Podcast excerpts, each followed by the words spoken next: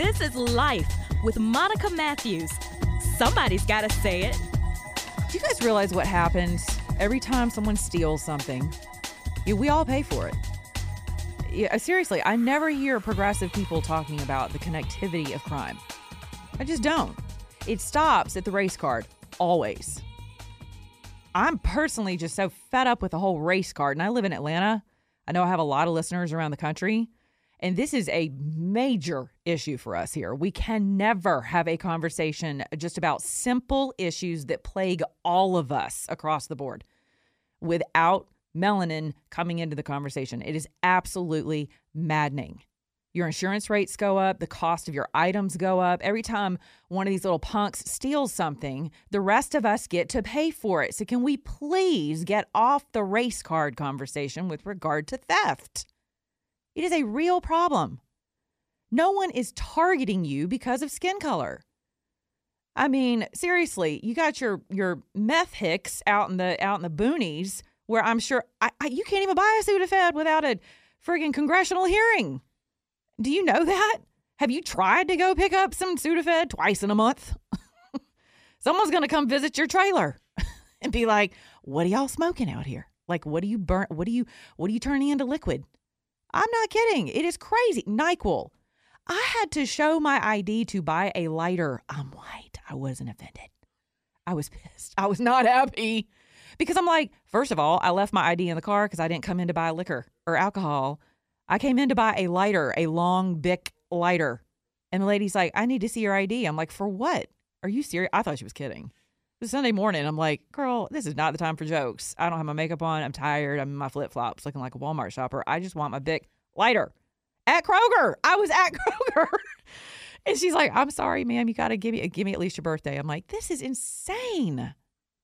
What is wrong with us? and we and we look to govern ourselves through everything. We got to legislate. No, we don't. Legislate your own home. How many times do I talk about your personal constitutions in your dating lives, in your in your marriages? What is your constitution in your home that you're sending these kids out into society with?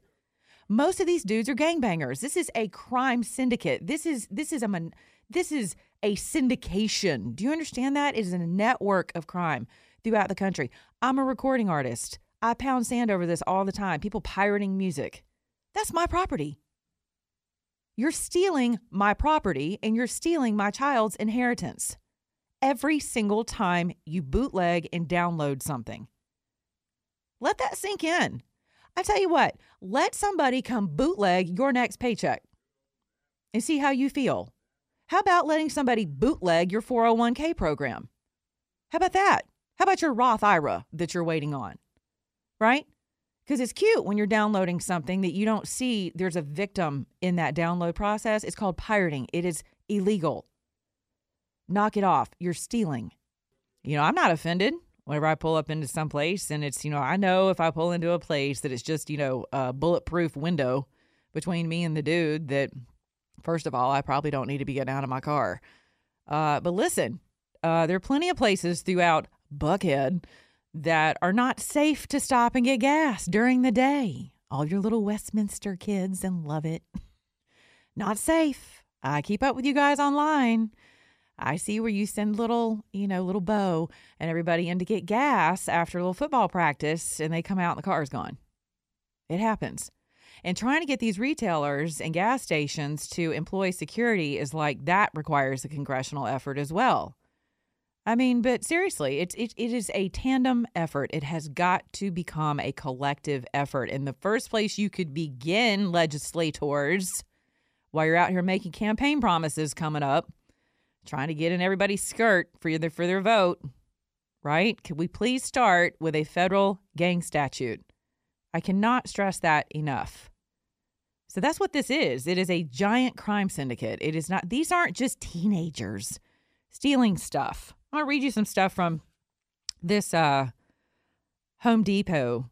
Uh, is it is a tug of war with shoplifters. Okay, this is straight out of the AJC, September 28th.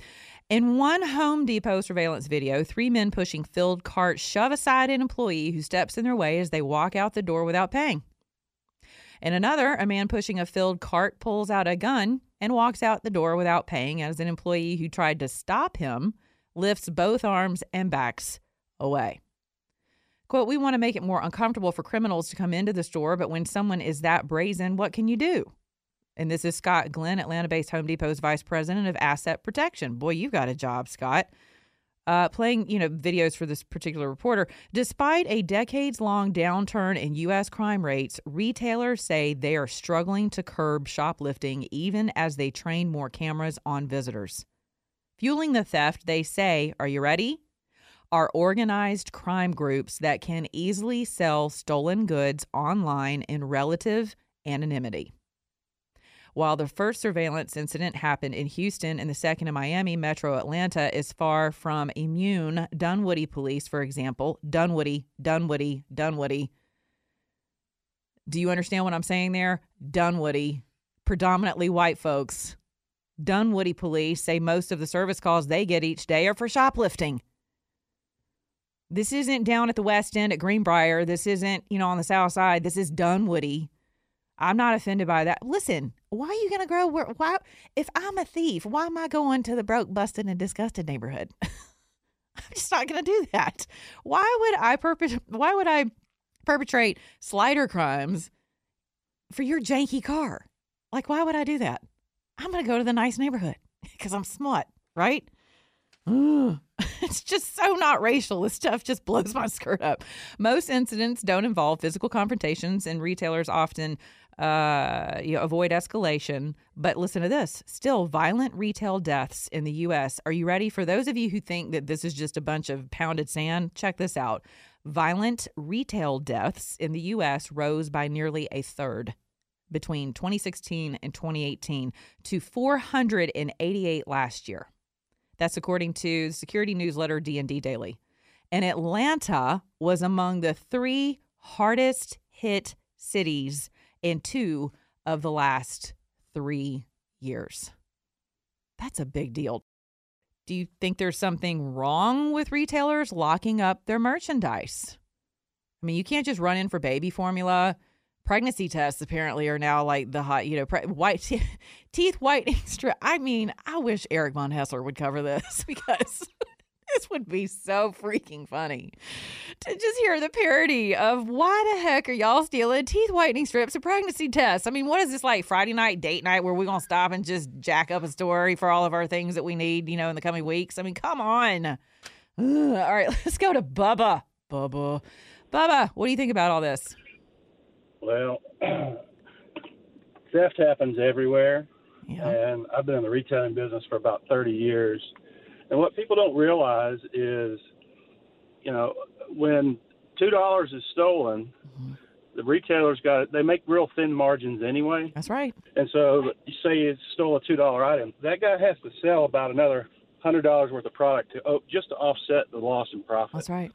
So, it, you know, it happens everywhere, and I think it's ridiculous. Razor blades had to be locked up for Yeah. years. Yeah. Cigarettes, and you know, anybody who wants to complain about it being locked up as being racist is just ridiculous. I agree wholeheartedly, my dear. Thank you for calling. Yes, razor blades, baby formula.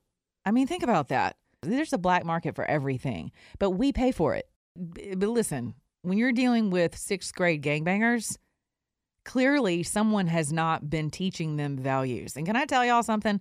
I have been to enough uh, gang hearings and, and uh, conventions and anti gang stuff and all this. I used to feel sorry for mamas who had kids in gangs. Not anymore. It is a family business. Do you understand that? I mean, think about that. You're a single mom, you have no education, you have no hope for a future. No one has ever instilled your inherent worth or value into you. You have kids, you have no idea where the fathers are. Maybe you do, but nobody's helping you out. And then your son gets picked to become part of a gang syndicate that can take care of you. It's not rocket science, folks. It is what it is, and it's pathetic. And then the onus is put on, and the burden is put on the education system, it's put on law enforcement. And then you have crappy elected officials that come around to fan the flames the ever burning flames in the city of Atlanta of race issues to a group of folks who have never been told uh, or shown any form of inherent value or worth in areas of our city that are so downtrodden it would make you sick. In the meantime, we're watching places like Buckhead tax uh, tax incentives for people to continue to, you know, uh, build buildings for developers that don't need a damn tax incentive. Think about that. People are moving out of the city of Atlanta because they can't afford the ridiculous tax digest as it is. But we're all pumped about our stadiums and all these other things. In the meantime, people can't afford to go grocery shopping. So what do they do? They have no values. They have no hope. They have, I don't know what preachers are telling people on Sunday. I mean, this stuff makes me sick as a minister of the of the gospel of liberty. Who's liberated? So that's a very simple place to start. I agree. Values. I, I, are you in one of those neighborhoods? How do you feel whenever you walk in and see almost everything, you know, locked up? You got to get permission to get a Brillo pad.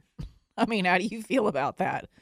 For me personally, I just wouldn't shop in those places, and over time, other people won't either, and they'll shut down. But here's the deal, folks: can we can we just all agree at least on something that capitalism is not of the devil?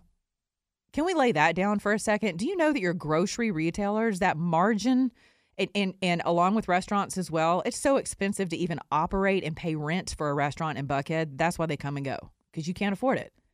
The incentives are there to keep you there for a season and you got to go. So the margin for prospering is so slim. Can can we just agree that there are there are retailers here to serve us?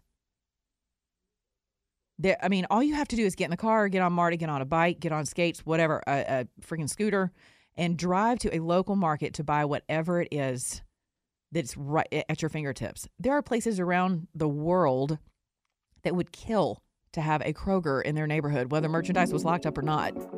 But we can't get past our skin color long enough to have an honest conversation about crime and the cost of crime and what needs to be done to mitigate it.